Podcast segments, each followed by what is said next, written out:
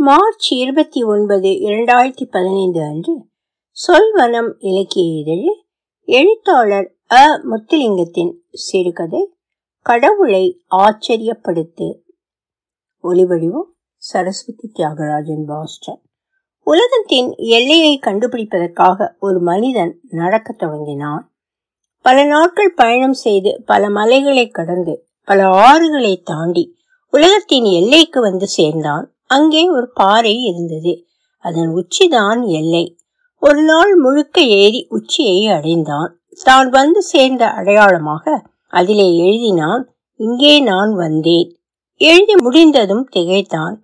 ஏற்கனவே பாறையின் உச்சியில் இங்கே நான் வந்தேன் என்று எழுதியிருந்தது. ஆனால் தலைகீழாக ரொரான்ரோ பூங்கா இருக்கையில் உட்கார்ந்து ஒரு நடுமதியம் அந்த கதையை கிழவர் சொன்னார் அதை கேட்டவனுக்கு வயது பதினேழு இருக்கும். பத்து வயதில் பெற்றோருடன் கனடாவுக்கு வந்தவன். இரண்டு நாள் முன்னர் தான் வீட்டை விட்டு ஓடினான். அவனுடைய மூளை வளமும் வளரும் வேகத்திலும் பார்க்க பள்ளிக்கூடத்தில் அவன் படித்து முடிக்க வேண்டிய புத்தகங்களின் எண்ணிக்கை வளர்ந்தது. சரித்திர பாடத்தில் கிமு என்பதற்கு பதிலாக கிபி என்று எழுதிவிட்டான். அவனுடைய அப்பா திட்டினார் அம்மா தலைமையை விரித்து ஓங்கி ஓங்கி தன் தலையில் தானே அடித்தார் அவனுடைய பெற்றோர் பள்ளிக்கு வரும்போது அவனுக்கு வெட்கமாக இருக்கும். அவனை அழைத்து கொண்டு சொந்தக்காரர் வீட்டுக்கு விருந்துக்கு போகும்போது பெற்றோருக்கு வெட்கமாக இருக்கும். நீண்ட தலைமையிலும் காது கடுக்கணும் வாழ்க்கைக்கு அத்தியாவசியம் இல்லை என்பது பெற்றோர்களின் எண்ணம். அவனுக்கு இப்பொழுது உடனே ஒரு வேலை தேவை. கிழவர் சொன்னார் உலகத்தில் புதிது என்று ஒன்றுமே கிடையாது. அதை ஏற்கனவே ஒருத்தன் செய்திருப்பான். ஒருவன் ஒரு வேலையை செய்ய முடியும் என்றால் அதை இன்னொருவனும் செய்யலாம். உனக்கு முன்னால் தெரியும் உணவகத்தை பார். கனடாவின் ஆகப்பெரிய உணவகம் இதுதான். அங்கே இரண்டு வேலைகள் எப்பவும் கிடைக்கும். ஒன்று கோப்பை கழுவுவது இன்னொன்று மேசை துடைப்பது. ஆனால் எனக்கு அனுபவம் இல்லையே. நீ பிறந்தபோது யார் உனக்கு பால் குடிக்கச் சொல்லி தந்தது? நீ எப்படியோ உணவுப்பை எங்கே இருக்கிறது என்பதை தடவி கண்டுபிடித்து உறிஞ்சினாயல்லவா? துணிந்து போ. மேசை துடைக்கும் வேலைக்கு ஆக குறைந்த மூளையே போதும் என்று துரத்தினார். சமையல் கூட மேனேஜரை பார்க்க சொன்னார்கள். அவன் பெயர் ஐசக். பெரிய பொத்தான்கள் வைத்த வெள்ளைச்சீருடன் இறுக்கமாக அவர் உடம்பை கவ்வி பிடித்திருந்தது. அந்த உணவகத்தில் இருநூறு பேர் ஒரே சமயத்தில் உட்கார்ந்து உணவருந்த முடியும். அறுபது மேசைகளும் அதை சுற்றி நாற்காலிகளும் இருந்தன. இங்கே இரண்டு மேசை துடைப்பாளர்கள் தேவை. இன்று ஒருவர் மட்டுமே வேலை செய்கிறார். அவர் வேலையை ஒரு மணி நேரம் அவதானித்து பார் அதற்கு பின்னர் நீ அவர் போலவே வேலை செய் என்றார். அவனுக்கு வேலை கிடைத்தது. அவனுடைய வீட்டு பெயர் மகேஸ்வரன். பள்ளி பெயர் மார்க் வேலையில் அவனுக்கு கொடுத்த பெயர் பிஸி பாய் வாடிக்கையாளர் உணவருந்திய பின்னர் மேசையில் இருக்கும் பிளேட்டுகளையும் கிளாஸுகளையும் அகற்ற வேண்டும். மேசையை துடைத்து அடுத்தவருக்கு அதை தயாராக்க வேண்டும். சீனி பக்கெட்டுகளை அடுக்கி நிரப்பி வைத்துவிட்டு முப்பத்தெட்டாம் நம்பர் அல்லது முப்பத்தொன்பதாம் மேசை தயார் என்பதை வரவேற்பு பெண்மணிக்கு அறிவிக்க வேண்டும். அப்பொழுதுதான் அவர் புதிய வாடிக்கையாளரை மேசைக்கு அனுப்புவார். முப்பது மேசைகளுக்கு அவன் பொறுப்பு மீதி முப்பது மேசைகளுக்கு பிலிப்பினோ பொறுப்பு. ஓர் உணவகத்தில் இதுதான் ஆக கடைநிலை வேலை. ஆனால் முக்கியமானது. வாடிக்கையாளர் மேசையை விட்டு நீங்கிய இரண்டு நிமிடங்களில் மேசை அடுத்த வாடிக்கையாளருக்கு தயாராகிவிட வேண்டும். அதுதான் கட்டளை. மிகச் சுலபமான வேலை என்றுதான் ஆரம்பத்தில் நினைத்தான். ஆனால் எச்சில் பிளேட்டுகளை சுமந்து செல்ல வேண்டும். கிளாஸ்களில் மீதமுள்ள குளிப்பானங்களை வாளியில் ஊற்றிவிட்டு அவற்றை ஒன்றன் மேல் ஒன்றாக அடுக்கி தூக்கி போக வேண்டும். பின்னர் நாற்காலிகளை நோக்கி சுத்தமாக்கும் திரவத்தை மேசையில் அடித்து துடைத்து துப்புரவாக்கி அலங்காரம் செய்ய வேண்டும். நாப்கின்கள் புதியவை என்பதை உறுதி செய்ய வேண்டும். பிலிப்பினோக்காரன் இரண்டு வருடமாக அங்கே வேலை செய்கிறான். மெலிந்து உயர்ந்த தேகம் அவனால் பதினைந்து பிளேட்டுகளை அனாயாசமாக தூக்கி கொண்டு விரைந்து செல்ல முடியும். எதிர்ப்பக்கம் சாய்ந்தபடி வாளி தண்ணீரை தூக்கி கொண்டு மேசை மேசையாக நகர்வான். ஒட்டகத்தின் நீண்ட கழுத்தில் தலை ஆடுவது போல ஆடும். அவனுக்கு களைப்பே கிடையாது. கழுத்திலிருந்து தோல் மூட்டு வரை பல் காயமாக இருக்கும். கழுத்திலிருந்து கீழே போகிறதா அல்லது தோல் மூட்டிலிருந்து மேலே போகிறதா என்பது மர்மம்தான். காதலியின் பல்காயங்களை முத்து மாலை போல அணிந்திருப்பான். உனக்கு வலிக்காதா? வலிக்கும் தான் என்பான். நீ அவளுக்கு சொல்லலாமே. எப்படி? என்னுடைய வாய்க்குள் அவள் முழு கூந்தலும் இருக்குமே. பிலிப்பினோவின் ஒரே பயம் மேனேஜர் தான் அவரின் முகம் உயர்த்திருக்கும். அக்குளில் வியர்வை சேர்ந்து சீருடையின் நிறம் அங்கே மாறி இருக்கும். எந்நேரமும் புகழப்பட விரும்புபவர். சுற்றி பார்க்க அவர் புறப்படும் போது பிலிப்பினோவின் முகம் பதினைந்து பிளேட்டுகளின் பின்னால் மறைந்துவிடும். அவன் அடிக்கடி சொல்லும் புத்திமதி இதுதான். மேனேஜர் மகிழ்ச்சியில் கை தட்டும் போது உன் தலையை நடுவே நுழைக்காதே. அவனுடைய புத்திமதியை சில சமயம் அவனே மறந்து விடுவதுண்டு. மேனேஜர் எதிர் வரும்போது ஒதுங்கி போக வேண்டும். அவர் உடம்பை சுருக்க மாட்டார். ஒருமுறை பிலிப்பினோ அவர் தோல் மூட்டில் மோதி பிளேட்டுகளை கொட்டிவிட்டான். அவர் திரும்பியும் பார்க்காமல் நடந்து கொண்டே இருந்தார். அவர் ஒரு விரலை உயர்த்தி நட்டத்தை அவனுடைய சம்பளத்தில் பிடிக்கலாம் அல்லது அவனை வீட்டுக்கு அனுப்பலாம். அத்தனை அதிகாரம் அவருக்கு உண்டு. மூன்று மாதம் வேலை செய்த பின்னர் தான் ஒரு நாள் அவளை கண்டான். இருபத்தி நான்காம் நம்பர் மேசையில் தனியே உட்கார்ந்திருந்தாள். பல்கலைக்கழக மாணவி போன்ற தோற்றம் ஃபேஷன் இதழ் ஒன்றிலிருந்து வெட்டி எடுத்தது போன்ற முகம். குழந்தை பிள்ளைத்தனமாகவும் அதே சமயம் நாகரீகமாகவும் இருந்தது. சாண்ட்விச்சை கையிலே தூக்கி முன்னுக்கும் பின்னுக்கும் ஆராய்ந்தாள். அவளுக்கு அவன் பஸ்போய் என்பது தெரியாது. அவனை ஒரு பரிசாரகன் என்றே நினைத்து விட்டாள். அவனை கிட்ட அழைத்து இது என்ன? என்று கேட்டாள். அவன் சாண்ட்விச் என்று கூறினான். மரக்கறியா என்றாள். இல்லை இல்லை இல்லை கோழி என்று சொன்னான். நடுங்கியபடி திறந்து பரிசோதித்தாள். செத்துவிட்டதா? என்றாள். நெடுநாட்களுக்கு முன்பே என்றான். அதை மேசையில் வைத்தாள். சதுரங்க ராசாவை ஒற்றை விரலினால் அடுத்த கட்டத்துக்கு தள்ளுவது போல மெல்ல எதிர்ப்பக்கத்துக்கு தள்ளினாள். உதடுகள் துடித்து அவள் அழுது விடுவாள் போல இருந்தது. அவசரமாக தப்பு செய்த பரிசாரங்கனை அழைத்து வந்தான். அவன் பதிலுக்கு மரக்கறி சாண்ட்விச் கொண்டு வந்து கொடுத்தான்.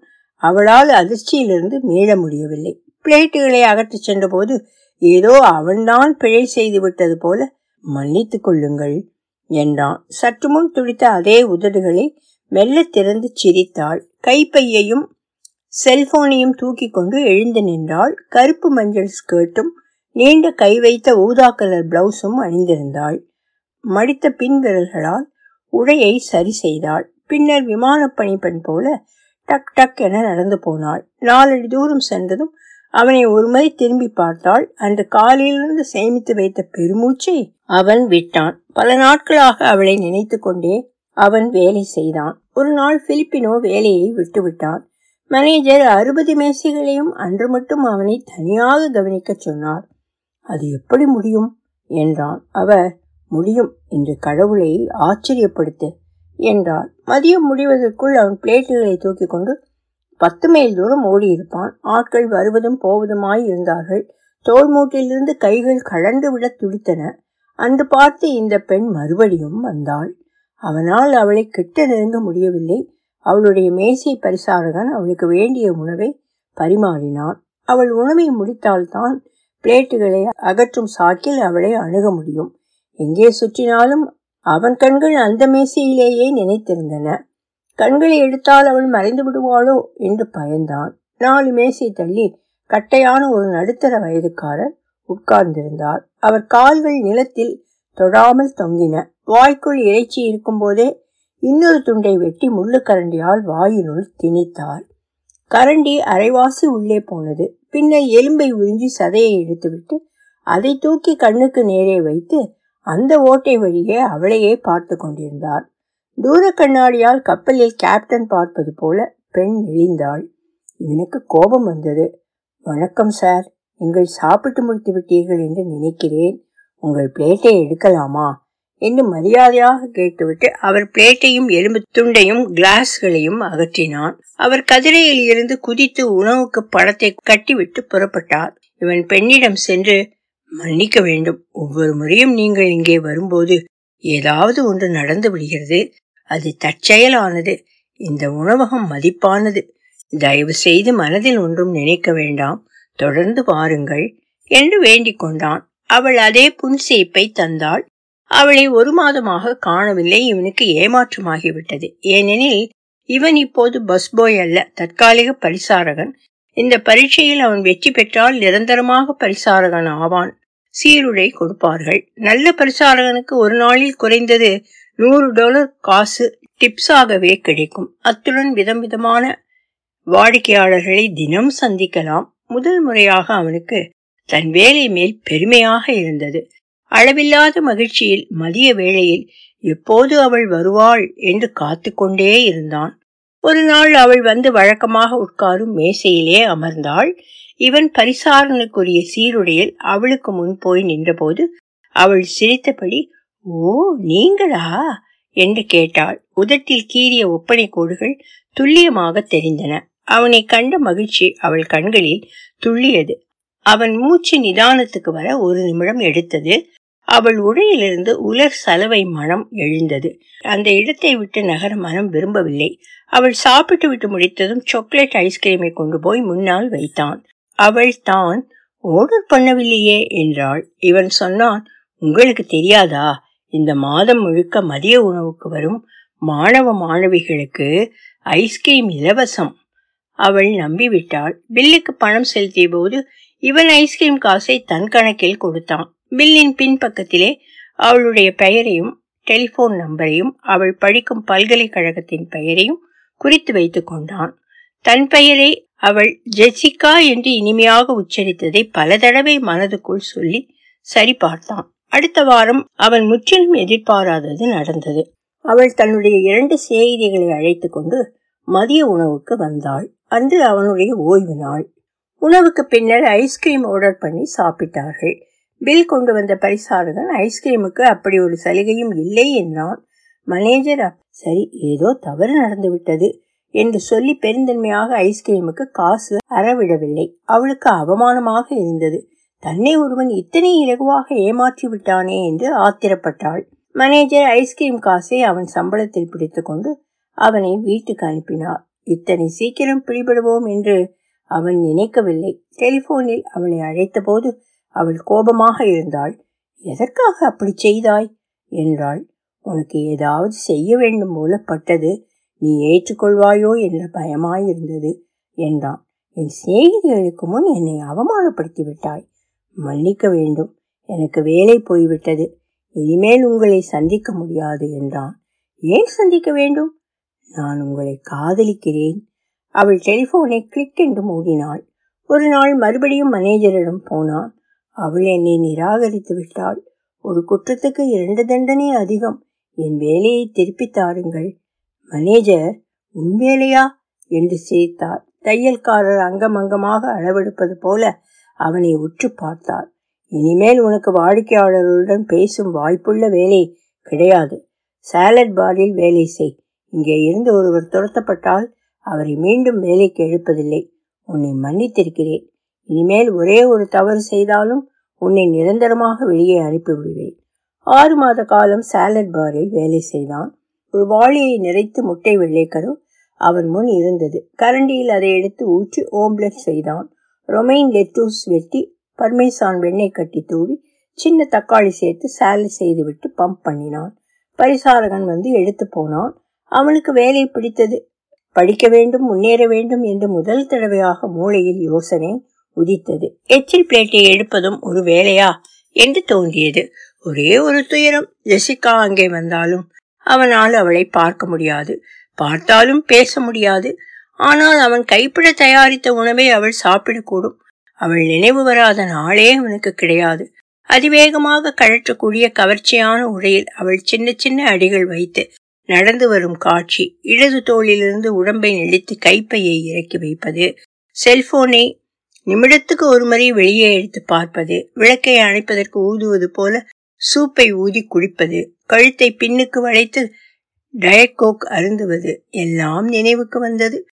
அவளும் என்னை என்றாவது ஒரு நாள் நினைப்பாளா? அந்த எண்ணத்தை அவன் துரத்தினான்.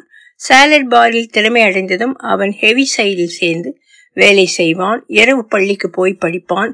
உலகத்தில் புதிது என்று ஒன்றுமே இல்லை. அதை ஏற்கனவே ஒருத்தன் செய்திருப்பான். ஒருவன் செய்வதை இன்னொருவன் செய்யலாம். மேனேஜராக கூட ஆகலாம். சம்பளம் அதிகமாகும் நிரந்தரமான வேலை போனஸ் கூட உண்டு. அவன் எதிர்பார்த்த சந்தர்ப்பம் ஒரு நாள் அவனை தேடி வந்தது. தயாரிப்பு அறை பொறுப்பாளர் இரண்டு வார லீவில் போய்விட்டார். ஹெவிசைட் செய்தவர் உடல்நிலை சரியில்லாததால் வரவில்லை. மேனேஜர் அவனிடம் வந்தார். நீதான் இன்று ஹெவிசைட் பொறுப்பு. இன்றைய நாள் முக்கியமான நாள். இன்று வெற்றி பெற்றால் நீ இங்கே நிரந்தரமாகி விடுவாய். சீருடையை மாட்டு. மேலதிகமாக அறுபது பேர் கொண்ட விருந்தும் இன்றைக்கு வருகிறதாக இப்பொழுதுதான் டெலிபோன் வந்தது. உன்னால் முடியும் என்றார். அவன் பட்டன்கள் வைத்த வெள்ளை சீருடையை மாட்டினான். நீண்ட தலைமுடியை மறைத்து தொப்பியை அணிந்தான். சமையல் மேலாடையை தரித்தான். அன்று திறன் உச்சத்தில் இருந்தான். முதல் வேலையாக விருந்தினருக்கு அறுபது சொயின் ஸ்டேக் செய்ய வேண்டும். எந்த திறமையான சமையல்காரருக்கும் முதல் ஸ்ரிப் சொயின் ஸ்டேக் வரு சரி வருவதில்லை.